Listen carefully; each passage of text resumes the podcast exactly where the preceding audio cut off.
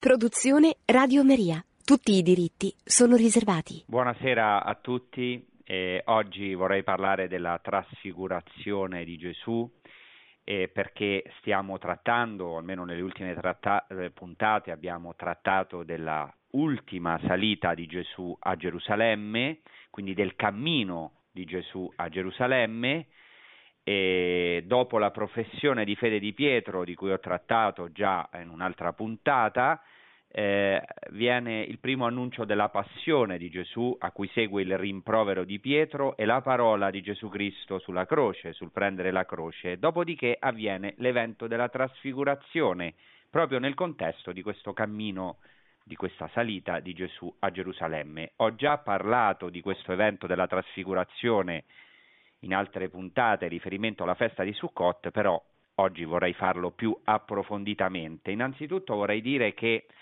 l'evento della trasfigurazione è uno scoglio, per così dire, tra gli esegeti contemporanei. Una certa attitudine razionalista in base a una serie di pregiudizi di ordine filosofico ha affermato per esempio che la trasfigurazione era solo un riflesso di fenomeni naturali, chi dice che appunto è stato solamente un fenomeno naturale, chi dice che è stata una visione mistica solamente da parte dei tre apostoli, di cui ora parleremo, altri dicono che è un mito o semplicemente qualcosa che è avvenuto, un'esperienza che è avvenuta e che è stata poi formulata eh, in un genere letterario tipico delle teofanie, delle apparizioni di Dio, oppure chi dice che è una trasposizione delle apparizioni di Cristo risorto già nella vita, quindi praticamente una invenzione, se volete, eh, o una costruzione della comunità post-pasquale, cioè dopo la Pasqua. In realtà io vorrei affermare sin da subito che l'evento della trasfigurazione è presentato in modo deciso nel Nuovo Testamento come un fatto storico, ne abbiamo una testimonianza nella seconda lettera di Pietro, perché l'evento della trasfigurazione è riportato dai tre Vangeli sinottici, Matteo, Marco, Luca, e in più anche abbiamo una testimonianza, cosa rara per i fatti della vita di Cristo, così lungamente, ne abbiamo una testimonianza nella seconda lettera di Pietro, ehm, al capitolo 1, dal versetto 16, che dice così, Infatti vi abbiamo fatto conoscere la potenza e la venuta del Signore nostro Gesù Cristo, non perché siamo andati dietro a favole artificiosamente inventate, dice la traduzione CEI, letteralmente siamo, siamo andati dietro a miti capziosi, così dice il greco, letteralmente miti capziosi, ma perché siamo stati testimoni oculari della sua grandezza Egli infatti ricevette onore e gloria da Dio Padre quando giunse a lui questa voce dalla maestosa gloria, questi è il figlio mio l'amato, nel quale ho posto il mio compiacimento. Questa voce noi l'abbiamo udita discendere dal cielo, mentre eravamo con lui sul santo monte. Ecco, allora è presentato come un fatto storico eh, secondo, eh, cioè dà dei testimoni oculari e che hanno sentito la voce che veniva dal cielo. Ecco, vorrei per cui in questa puntata proprio eh, sempre andare alle sorgenti, stiamo andando alle sorgenti della nostra fede, andare alle sorgenti di questo evento stupendo, meraviglioso della trasfigurazione, andando anche alle radici storiche, quindi anche al sottofondo, sia per quanto riguarda il luogo santo, sia per, per quanto riguarda il tempo probabile in cui è avvenuto questo evento, sia per quanto riguarda il testo stesso, che è quello che abbiamo, che è molto concreto e che appunto eh, annuncia un fatto storico veramente avvenuto. E detto questo, eh, vorrei subito proclamare il testo. Come ho detto, questo evento della trasfigurazione è riportato dai tre Vangeli sinottici. Leggerò, proclameremo eh, la parola della trasfigurazione secondo il Vangelo di Matteo al capitolo 17 dal versetto 1 al versetto 9. Dal Vangelo secondo Matteo.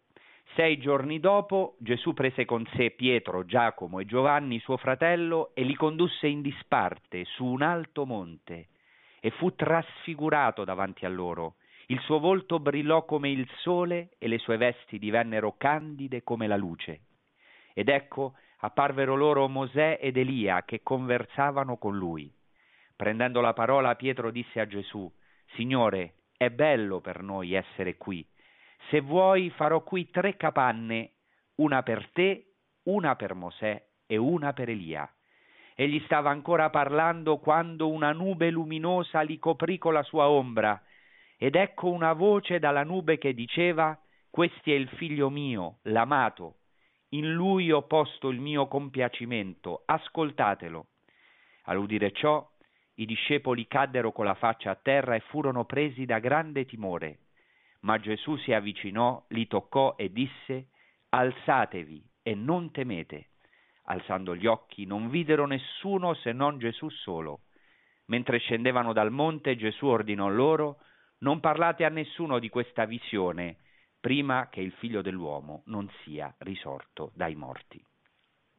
Innanzitutto vorrei trattare del luogo santo in cui è avvenuto questo evento. Il testo evangelico non riporta il nome del monte in cui è avvenuta la trasfigurazione di Gesù e abbiamo ascoltato anche nella seconda lettera di Pietro che il testimone oculare, Pietro, l'autore della lettera, eh, dice eh, abbiamo sentito la sua voce sul santo monte quindi non viene nominato questo monte. E due monti eh, si contendono, per così dire, nella tradizione il luogo santo della trasfigurazione di Gesù Cristo. Questi due luoghi sono il monte Hermon, famoso per le sue nevi, e che, perché è il monte più alto che si trova in Terra Santa, e poi il monte Tabor. Interessante perché questi due monti sono associati nel Salmo 89,13 e se ne canta la bellezza si dice il settentrione e il mezzogiorno, tu li hai creati, il Tabor e l'Ermon cantano il tuo nome. Ora, la tradizione che identifica eh, il luogo della trasfigurazione, il monte citato nel testo che abbiamo proclamato con il Tabor, è antica e ben affermata, però già nell'antichità, per esempio, Eusebio di Cesarea nel IV secolo è, è un po' indeciso tra i due monti, cioè dove, in quale monte è avvenuto questo uh, prodigio della trasfigurazione. E andiamo eh, prima di tutto al Monte Tabor, perché ovviamente è la tradizione più consolidata. Oggi tutti i pellegrini che vengono in Terra Santa, eh, sia non solo cattolici ma anche ortodossi, eh, eh, ricordano la memoria o venerano il luogo santo della trasfigurazione proprio sul Monte Tabor, sulla sua sommità. Il nome Tabor eh, è, è, oggetto di discussione riguardo alla sua etimologia, cioè all'origine del suo nome. Eh, la prima etimologia, che è seguita già da San Girolamo nel IV secolo, associa il termine Tabor alla luce che viene, veniens lumen, perché Or in ebraico significa luce, quindi nel, nel nome Tabor vi sarebbe diciamo, un riferimento alla luce. In ebraico inoltre ehm, il nome, o meglio nelle lingue semitiche, eh, la radice eh, dabar può significare monte, quindi si tratterebbe del monte per antonomasia, per eccellenza. Infatti la tradizione araba fino ad oggi lo chiama Jabal Attur in arabo, cioè il monte per eccellenza, il monte santo.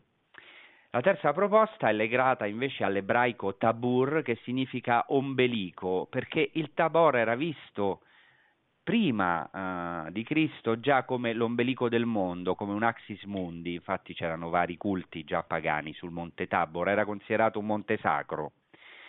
Ora quello che ci interessa è considerare come eh, sia Matteo che Marco definiscono questo monte della trasfigurazione, non lo chiamano il monte Tabor, ma lo definiscono un alto monte Infatti il Tabor sorge con imponenza nella pianura di Esreron, interessante, potrebbe in questo, in questo uh, possiamo vedere un, un, parallelo, forse un riferimento. È vero che il Monte Tabor di fatto è un colle, è alto solamente 588 metri, però è visibile da numerosi luoghi della Galilea, anche qui da dove sono, dal Monte delle Beatitudini, appare più alto delle altre cime, anche se se, se, se, di fatto non è così alto e infatti è un punto di riferimento che aiuta a orientarsi in Galilea, specialmente nella pianura di Esrenon, perché non appartiene a una catena montuosa ma appare isolato, è impressionante, in mezzo a una pianura, una, una vastissima pianura, è l'unico monte praticamente isolato, come se fosse uno spazio separato, proprio come se fosse diciamo eh, un axis mundi, cioè un ombelico del mondo. Un'indicazione importante riguardo al Monte Tabor ci viene dal libro dei giudici, che narra le gesta della profetessa Deborah. Il libro dei giudici al capitolo quarto racconta che Deborah va a chiamare Barak e gli dice così, eh, libro dei giudici 4-6, sappi che il Signore Dio di Israele ti dà quest'ordine, va, marcia sul monte Tabor e prendi con te diecimila figli di Neftali e figli di Zabulon. Quindi è un monte santo già nell'Antico Testamento, nel libro dei giudici, perché ricorda questo fatto straordinario della miracolosa vittoria del piccolo, dell'insignificante esercito di Israele contro Yabin, re di Canaan. È quindi il Monte Tabor un luogo privilegiato dell'agire potente di Dio nella storia. Ricordiamo che Sisara, generale dell'esercito di Yabin, si presentava alla battaglia con un esercito potente, nettamente superiore a quello degli israeliti, ma Dio ottenne per il popolo di Israele la vittoria e questo avvenne, questo è molto importante in riferimento alla trasfigurazione, attraverso la debolezza umana, perché l'esercito delle tribù del nord fu convocato da una donna, Deborah, in ebraico Devorah, che significa ape, come l'ape regina che raduna intorno a sé l'alveare, così questa donna Deborah raduna intorno a sé Barak e il suo esercito, l'esercito israelita, una donna piena di fede, una profetessa viene chiamata. Ecco, altri testi biblici narrano l'importanza del Tabor. Per esempio, il libro del profeta Geremia eh, eh presenta un testo messianico dove si dice verrà uno simile al Tabor fra le montagne come il Carmelo presso il mare, questo lo possiamo riferire a Cristo, uno simile al Tabor fra le montagne. A partire da Origene, vale a dire dal, circa dal 248 d.C., il Monte Tabor è associato nella tradizione dei padri della Chiesa all'evento della trasfigurazione di Gesù, quindi abbiamo una testimonianza antica in Origene perché Origene scrive così, il Tabor è il monte della Galilea sul quale Cristo fu trasfigurato. E così poco più tardi Eusebio di Cesarea, nel IV secolo, afferma il Tabor e l'Ermon cantano il tuo nome, credo che in tali monti siano avvenute le meravigliose trasfigurazioni del nostro Salvatore. E qui Eusebio in un testo sembra che mh, eh, presenti la trasfigurazione all'Ermon, in un altro non nega che la trasfigurazione sia avvenuta sul Tabor, mentre la tradizione seguente, a cominciare appunto abbiamo visto dal III secolo, ma poi anche dal IV secolo, per esempio San Cirillo di Gerusalemme, che è un vescovo locale, afferma in modo deciso che la trasfigurazione è avvenuta sul Tabor e la prima testimonianza scritta su un edificio di culto, un santuario sul Tabor che ricorda la trasfigurazione è del VI secolo, di uno dei più antichi pellegrini di cui abbiamo il resoconto, che è l'anonimo di Piacenza, che nel 570 scrive di essersi recato sul Tabor e di aver visto tre basiliche. Eh? Perché tre basiliche? Eh, lo dice, nel luogo dove fu detto dal discepolo Pietro facciamo tre tende tre basiliche perché Pietro voleva fare lì tre tende. È interessante, sono stati fatti eh, interessanti ritrovamenti archeologici, eh, le prime scoperte risalgono al 1854, ma anche dopo eh, i vari archeologi hanno eseguito gli scavi i, te- i, resti più antichi che sono stati rinvenuti risalgono all'epoca bizantina, a partire dal IV-V secolo, quindi qui abbiamo una coincidenza tra eh, le pietre che sono state trovate, i resti e le testimonianze letterarie, cioè il fatto che i cristiani sin dal III secolo, sin da Origene, veneravano questo luogo, il Monte Tabor, come il Monte della Trasfigurazione. Ora vorrei fare, dopo aver fatto riferimento al luogo santo, vorrei fare riferimento al tempo probabile in cui è avvenuto questo evento della trasfigurazione e qui alcuni studiosi, come ad esempio un grande studioso che si chiama Harald Riesenfeld, che ha scritto un famoso libro Gesù transfiguré, Gesù trasfigurato, hanno notato che sia il contesto che i termini usati nel testo, come per esempio i dettagli della nube luminosa, di coprire con, lo, con la sua ombra delle vesti bianche, delle capanne, cioè delle tende, vari dettagli rimandano a una delle feste più importanti del popolo ebraico all'epoca di Gesù, che è la festa di Sukkot. Potete, se volete, scaricarvi nel sito di Radio Maria o ascoltare le puntate relative di, alla festa di Sukkot, in cui tratto anche la relazione tra Sukkot e la trasfigurazione. Qui vorrei ricordare che durante questa festa di Sukkot i fedeli ebrei dovevano e tutt'oggi devono costruire una tenda, una capanna e dimorarvi durante sette giorni.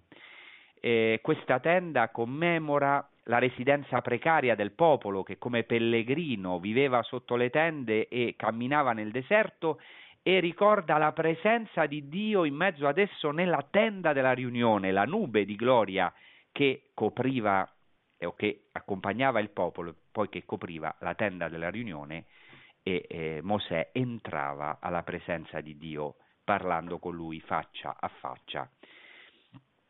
Eh, ci sono vari elementi della festa che sono collegati ai doni ricevuti dal popolo nel deserto, ne ho parlato in altre occasioni, eh, si facevano delle solenni libagioni di acqua in questa festa e questa festa era associata, qua mi preme rimarcarlo, al giorno messianico ed escatologico. Infatti nell'Apocalisse l'ultimo giorno, o, beh, o meglio il giorno escatologico, è visto come una grande festa di Sukkot, in cui apparirà una moltitudine immensa in bianche vesti, sulla quale il Signore stenderà la sua tenda, e questa moltitudine immensa è identificata con quelli che vengono dalla grande tribolazione, che hanno lavato le loro vesti, rendendole candide nel sangue dell'agnello. È importante questo dettaglio delle vesti bianche. Vari studi esegetici, ho citato Riesenfeld, posso citare Van Kang, Van Esprecht, ma ci sono vari altri, eh, hanno evidenziato i legami tra Sukkot e questo evento della trasfigurazione di Gesù. Papa Benedetto XVI nel suo libro Gesù di Nazareth sostiene questa tesi, cioè eh, c'è un'indicazione importante temporale con cui si apre questo eh, testo che abbiamo proclamato dal Vangelo di Matteo.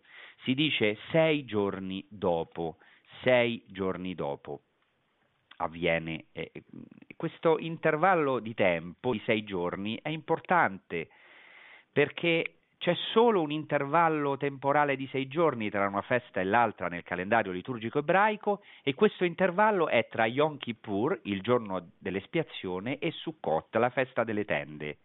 Quindi, secondo questi studiosi, e Benedetto XVI segue questa tesi, la trasfigurazione sarebbe avvenuta sei giorni dopo lo Yom Kippur, il grande giorno dell'espiazione, in cui avrebbe avuto luogo la professione di fede di Pietro e in un'altra puntata ho parlato delle relazioni tra la professione di fede di Pietro e il giorno dell'espiazione, il giorno dello Yom Kippur.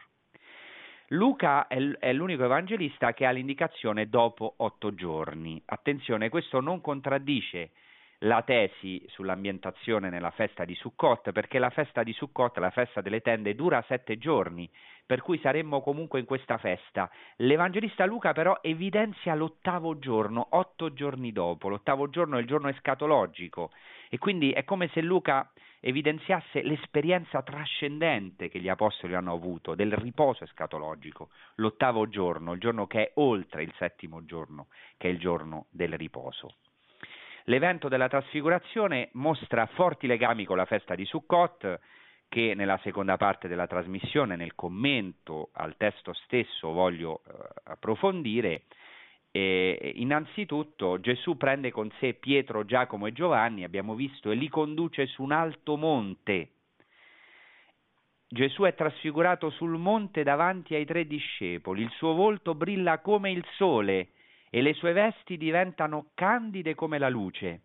Questo riferimento alla gloria e alla luce è tipico anche della festa delle tende, così come riferimento alla nube, nella festa delle tende si, la tradizione ebraica ha evidenziato il dettaglio delle nubi di gloria che come una tenda accompagnavano il popolo di Israele nel deserto e ovviamente il dettaglio delle tende perché eh, Pietro dice a Gesù facciamo qui tre tende e questo è chiaramente un riferimento alla festa di Sukkot in cui ogni ebreo deve eh, costruire una tenda, abitarvi per sette giorni come memoria del passaggio del popolo nel deserto, come memoria che è anche lui un pellegrino, un figlio di questo popolo ehm, con cui Dio ha fatto un cammino nel deserto e in, nelle cui tende anche deve ospitare degli ospiti sacri. Di questo ho parlato abbondantemente nelle puntate precedenti. Ora entreremo nel vivo del testo, quindi diciamo se volete anche dopo questa ambientazione però necessaria, storica, perché la nostra rivelazione è storica, quindi riguarda dei luoghi e anche dei tempi concreti in cui Dio si è rivelato, ora dopo la pausa musicale vorrei entrare nel vivo del testo e quindi nel vivo della trasmissione. Facciamo quindi una breve pausa musicale, grazie.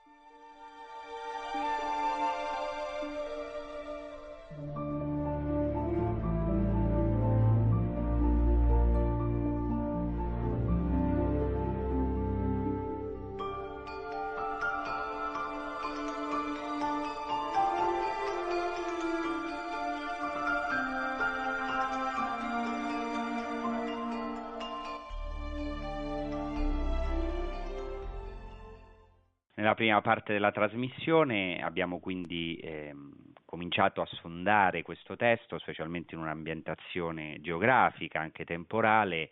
Ho parlato del Monte Tabor, che è un luogo meraviglioso, penso che vari di voi che siete in ascolto avete avuto la grazia di poter visitare il Monte Tabor. Io sono molto legato a questo luogo santo, anche perché mio padre, eh, che aveva il sogno di morire in Terra Santa, e che eh, Dio gli ha concesso di eh, proprio morire qui in Terra Santa, ha tenuto, ha fatto la sua ultima catechesi proprio al Monte Tabor, una catechesi stupenda che conservo gelosamente, quindi sono particolarmente legato a questo monte della trasfigurazione, il Monte Tabor. Entriamo così nel vivo per quanto possibile ovviamente, di questa parola del Signore, di questo evento, di questo mistero della vita di Cristo, il mistero della trasfigurazione, che come ogni mistero è un tesoro immenso e quindi potrò solo, eh, diciamo, con l'aiuto dello Spirito, eh, sondare un poco questo tesoro che sicuramente ha travalicato i tre apostoli che erano presenti e travalica anche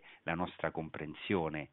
Però cerchiamo di tuffarci nella bellezza di Cristo trasfigurato, nella bellezza del suo volto radioso, splendido che abbiamo conosciuto, che è la bellezza di Dio. Abbiamo detto come questo testo si apre dicendo che sei giorni dopo Gesù prese con sé Pietro, Giacomo e Giovanni, suo fratello, li condusse in disparte su un alto monte. Il monte alto evoca certamente nell'Antico Testamento il monte Sinai da una parte e il monte Moria che è anche il monte del Tempio, il luogo in cui si vede Dio, già nel libro della Genesi si dice sul monte Dio è visto, è il monte Moria, il monte del Tempio, dove ogni ebreo era chiamato a salire per vedere, tra virgolette, il volto di Dio.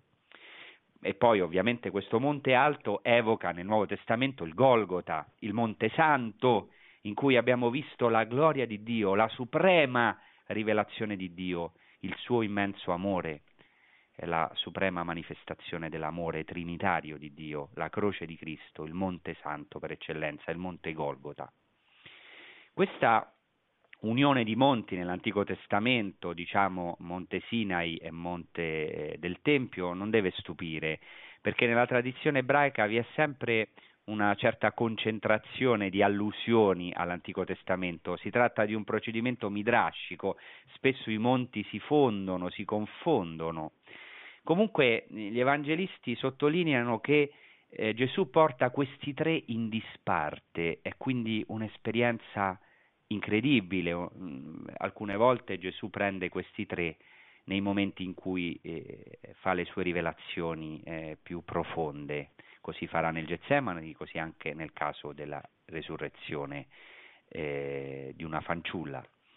Luca invece rispetto a Matteo e Marco evidenzia la preghiera, come è suo solito. Luca è molto attento alla preghiera, aggiunge il dettaglio che Gesù salì sul monte a pregare e che mentre pregava il suo volto cambiò d'aspetto e le sue vesti divennero candide. Questo è molto interessante perché l'evento della trasfigurazione è visto, anche in base al Vangelo di Luca, come paradigma della preghiera, come una figura della preghiera e questo è profondamente vero.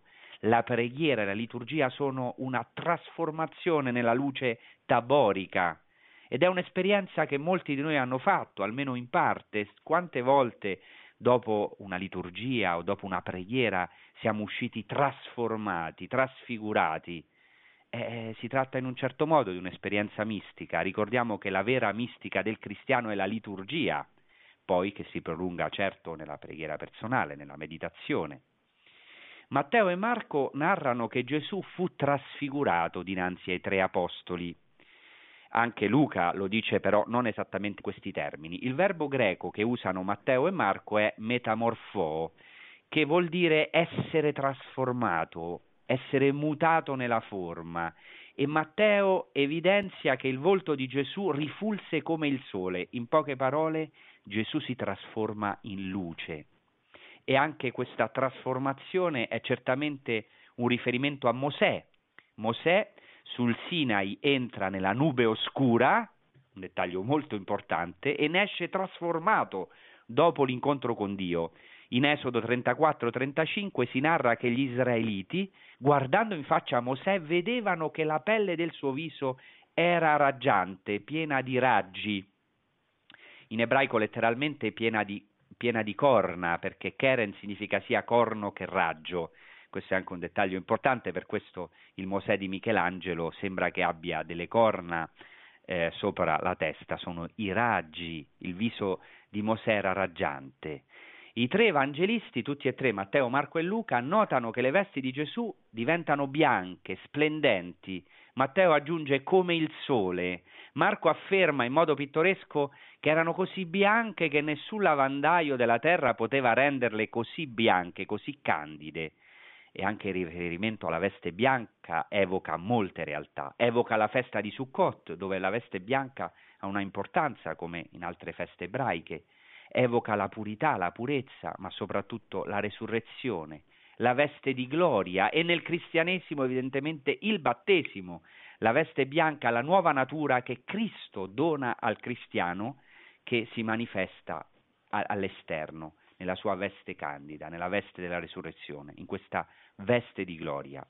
E c'è di più, secondo la tradizione orale ebraica, l'uomo e la donna Adamo ed Eva, prima del peccato, possedevano abiti di luce, abiti di gloria. Il Targum contiene in questo senso delle tradizioni interessanti sulla veste di Adamo, non posso citarle tutte, dico solo che nel testo biblico in Genesi 3:21 si afferma che Dio fece per Adamo ed Eva delle tuniche di pelle, vi ricordate, no? Pelle. In ebraico pelle si dice or, con l'ain, ma eh, i rabbini hanno letto Or con la Aleph, quindi non Or con la Ain, ma Or con la Aleph, che significa luce. Le tuniche di pelle erano così originariamente abiti di gloria. E il tema delle vesti di gloria ricorre spesso nelle tradizioni targumiche e anche ebraiche in generale.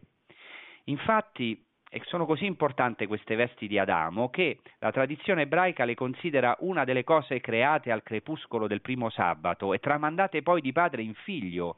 Per esempio nel Targum Pseudo Jonathan si dice così riguardo ad Adamo ed Eva, vi cito il testo, Targum Pseudo Jonathan a Genesi 3:7, e furono illuminati gli occhi di entrambi, di Adamo ed Eva, e conobbero di essere nudi, questo lo dice anche il testo biblico, e aggiunge il Targum, perché erano stati spogliati della veste di splendore col quale erano stati creati e vedevano la loro vergogna. Questo significa che il primo uomo e la prima donna avevano una veste splendente, una veste di luce che poi dopo il peccato è velata dalla pelle. Questo è meraviglioso, noi siamo luce, noi siamo luce e questa luce deve esplodere eh, perché è velata dalla nostra, uh, dalla nostra umanità e purtroppo coperta, oscurata dai nostri peccati. Ma è importantissimo questo testo riferimento a Cristo, perché Cristo è il nuovo Adamo, cioè il fatto che sul monte Tabor o su questo alto monte si eh, manifesti la gloria di Cristo, Cristo si manifesti come luce, come Dio e con queste vesti bianche splendide indicano che Cristo è il nuovo Adamo, il vero uomo, colui che è rivestito di gloria, oltre ovviamente a essere Dio. Diceva Albert Einstein una frase molto interessante, rifletterò tutto il resto della mia esistenza su ciò che è luce. Eh, noi potremmo aggiungere come cristiani, Einstein era un ebreo, potremmo dire che dovremmo riflettere tutto il resto della nostra esistenza sulla luce, su Cristo come luce e su noi che possiamo essere luce in Lui. Per questo ho scelto anche questa parola della trasfigurazione, perché è una parola profondamente pasquale che si addice a questo tempo liturgico che stiamo vivendo. Abbiamo vissuto nella veglia di Pasqua, nella Santa Notte, questa luce di Cristo che è rifulsa nelle nostre tenebre, che ha vinto le tenebre del mondo e che ci illumina del suo splendore, bellezza dello splendore della luce di Cristo. Veramente la luce già a livello ecco, scientifico, se volete, a livello fisico, è un grande mistero. Sapete che oggi è comunemente accettata nella scienza la duplice natura corpuscolare ondulatoria della luce. È molto interessante che la luce è un simbolo divino, dice la prima lettera di Giovanni che Dio è luce, c'è un'analogia, è chiaro che è un'analogia, infatti la luce in questo mondo è presente ovunque, come la luce di Dio, è ancora indefinibile, ancora gli scienziati non sono riusciti a capire questa duplice natura corpuscolare o ondulatoria della luce e anche Dio è l'indefinito, l'indefinibile per eccellenza. La luce è quanto di più dinamico e veloce ci sia nell'universo e Dio è dinamismo assoluto.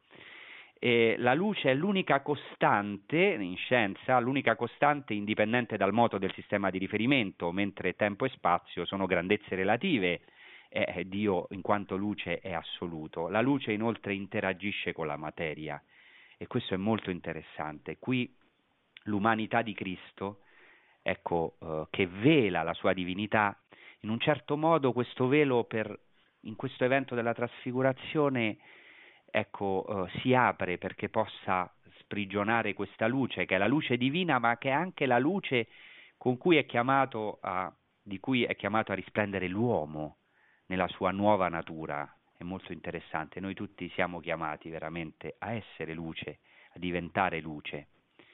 Anche la struttura della, della materia, la struttura della realtà è legata alla luce e questo è molto interessante.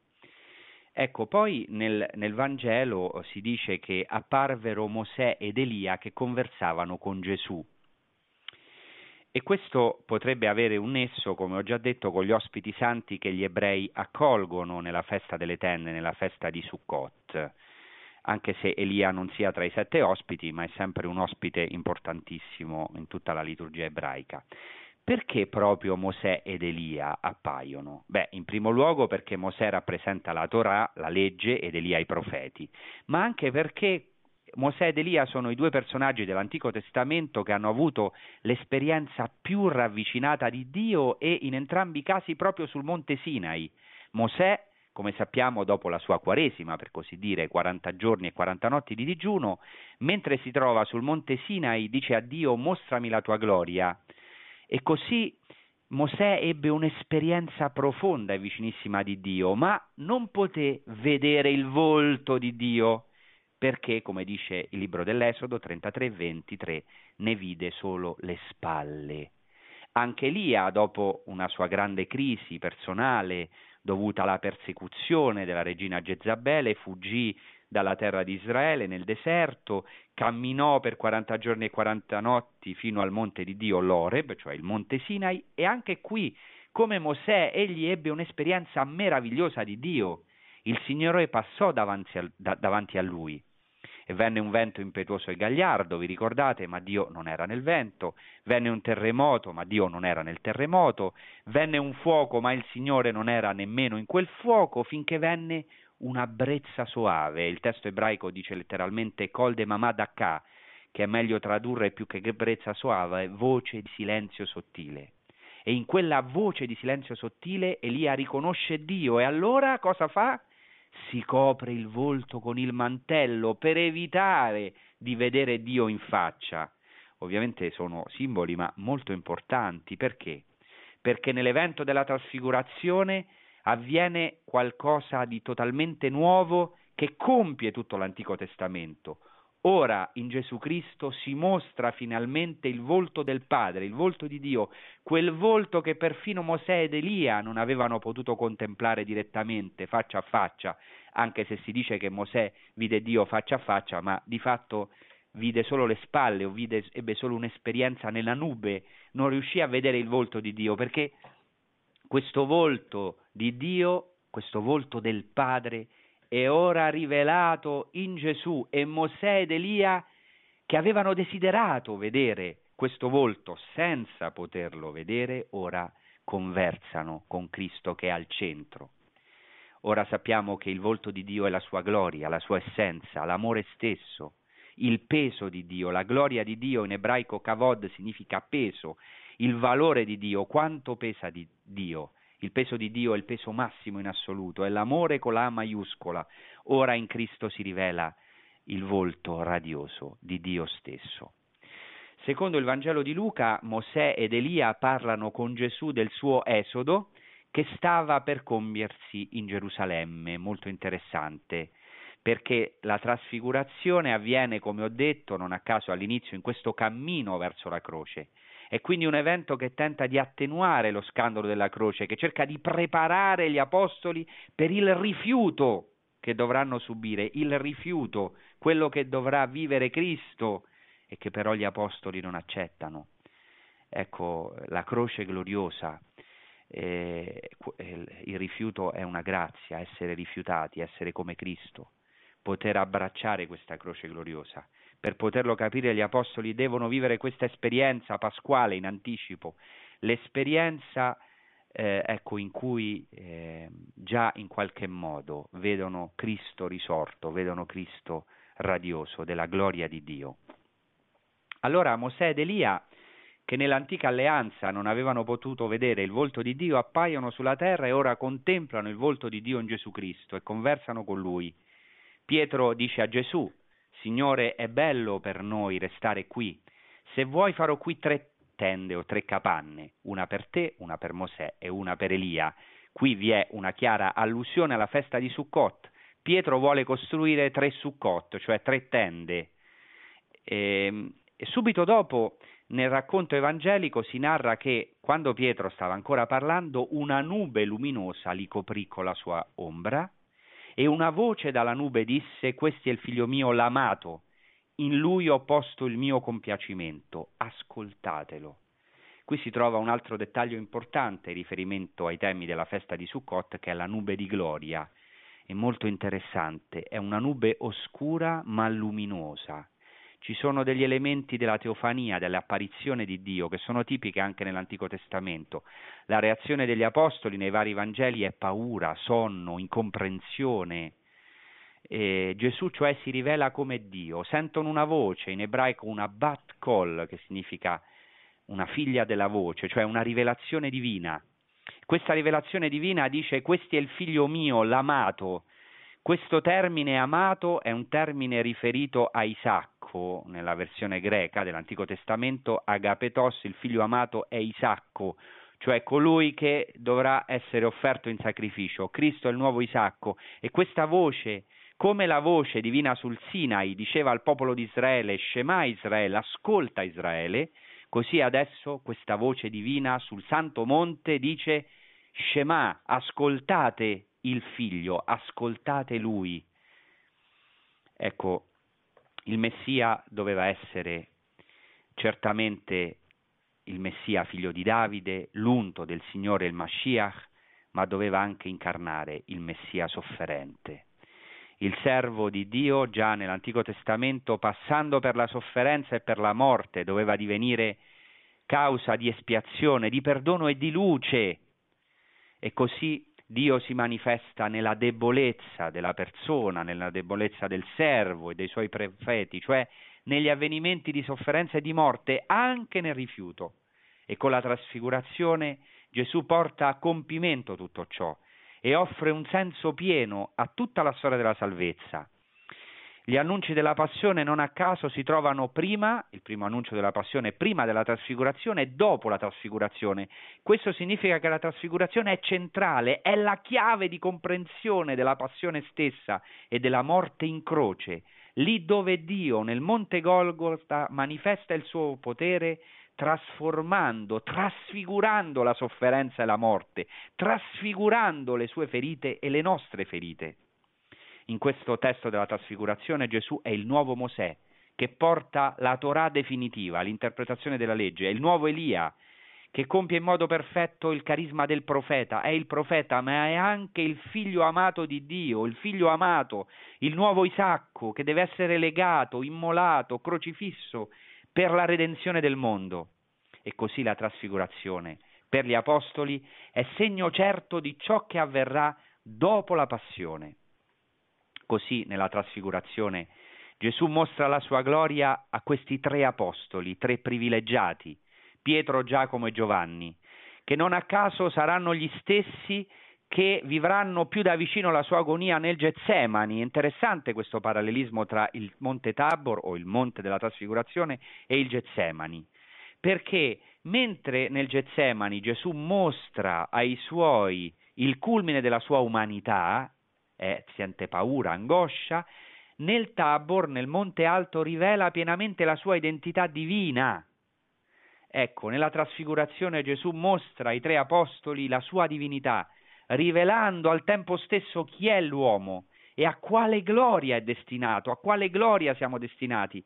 Ecco perché la vita cristiana, la nostra vita, non è altro che una progressiva trasformazione in luce, nella luce di Dio, cioè una trasfigurazione, in greco metamorfosis, una trasformazione.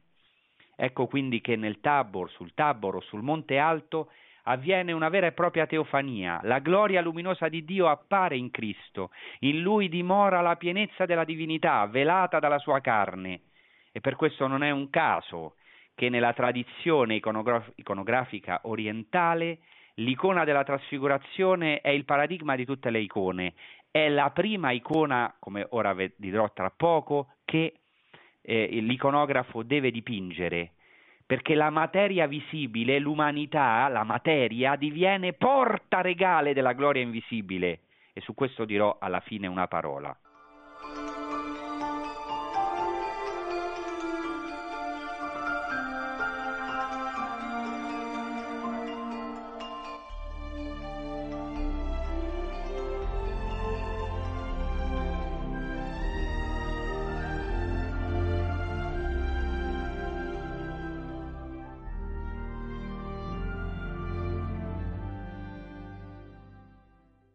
Ecco, allora sul Tabor il volto di Dio è ora rivelato definitivamente in Gesù Cristo, icona di Dio, così dice San Paolo nella seconda lettera ai Corinzi, e noi tutti a viso scoperto, riflettendo come in uno specchio la gloria del Signore, veniamo trasformati, trasfigurati in quella medesima immagine, in greco si dice letteralmente icona, di gloria in gloria, secondo l'azione dello Spirito del Signore.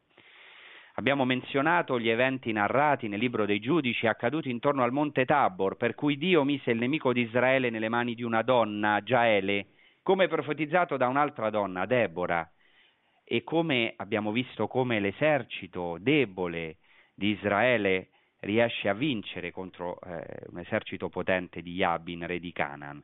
Con cosa voglio dire con questo? Tutto questo ci dice che la salvezza di Dio si manifesta pienamente nella debolezza. La gloria di Dio si manifesta nella debolezza della natura umana. Ecco perché questo evento della trasfigurazione ci invita a non avere paura della nostra umanità, perché in Cristo l'umanità è il luogo in cui si manifesta la gloria divina, nella debolezza della nostra umanità, della nostra carne.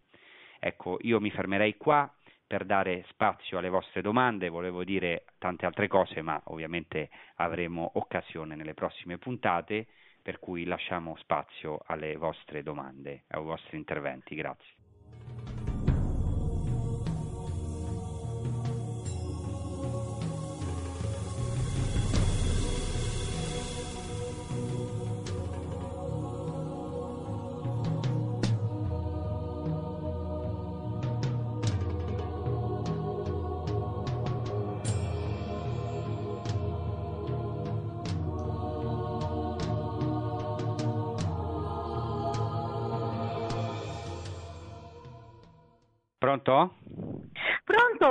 Buonasera, padre buonasera. Voltaggio. La ringrazio intanto che ci, ci, ci, porta virtualmente ogni mese in Terra Santa. Mi chiamo Anna, telefono da Milano.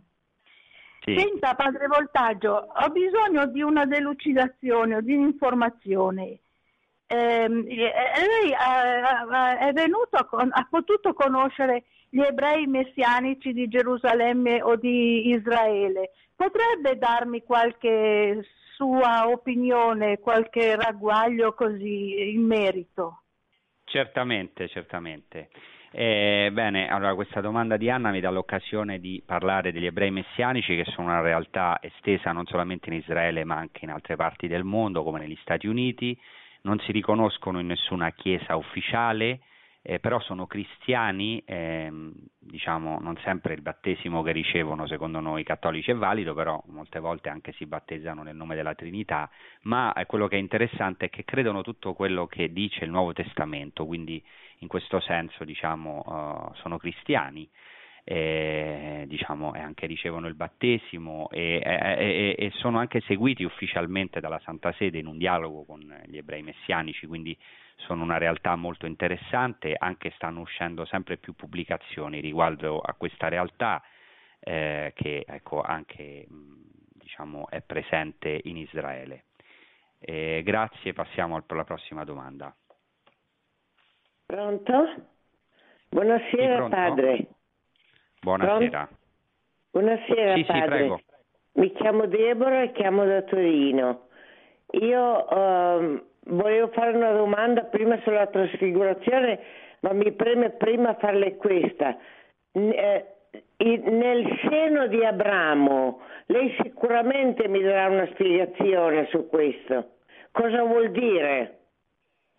Bene, il seno di Abramo, eh, diciamo nella tradizione ebraica, il seno dei patriarchi, in particolare il seno di Abramo, Rechem, significa diciamo, entrare in intimità profonda con, eh, con, i padri della fede, in questo caso con i patriarchi, e quindi entrare nel regno dei cieli, cioè stare a banchetto, anche perché all'epoca di Gesù si stava a banchetto come, specialmente nella Pasqua, come i romani, distesi, e questo permetteva proprio concretamente eh, spesso di eh, posare il proprio capo sul petto, cioè essere sul petto appunto dell'altro, il seno, cioè il petto, no?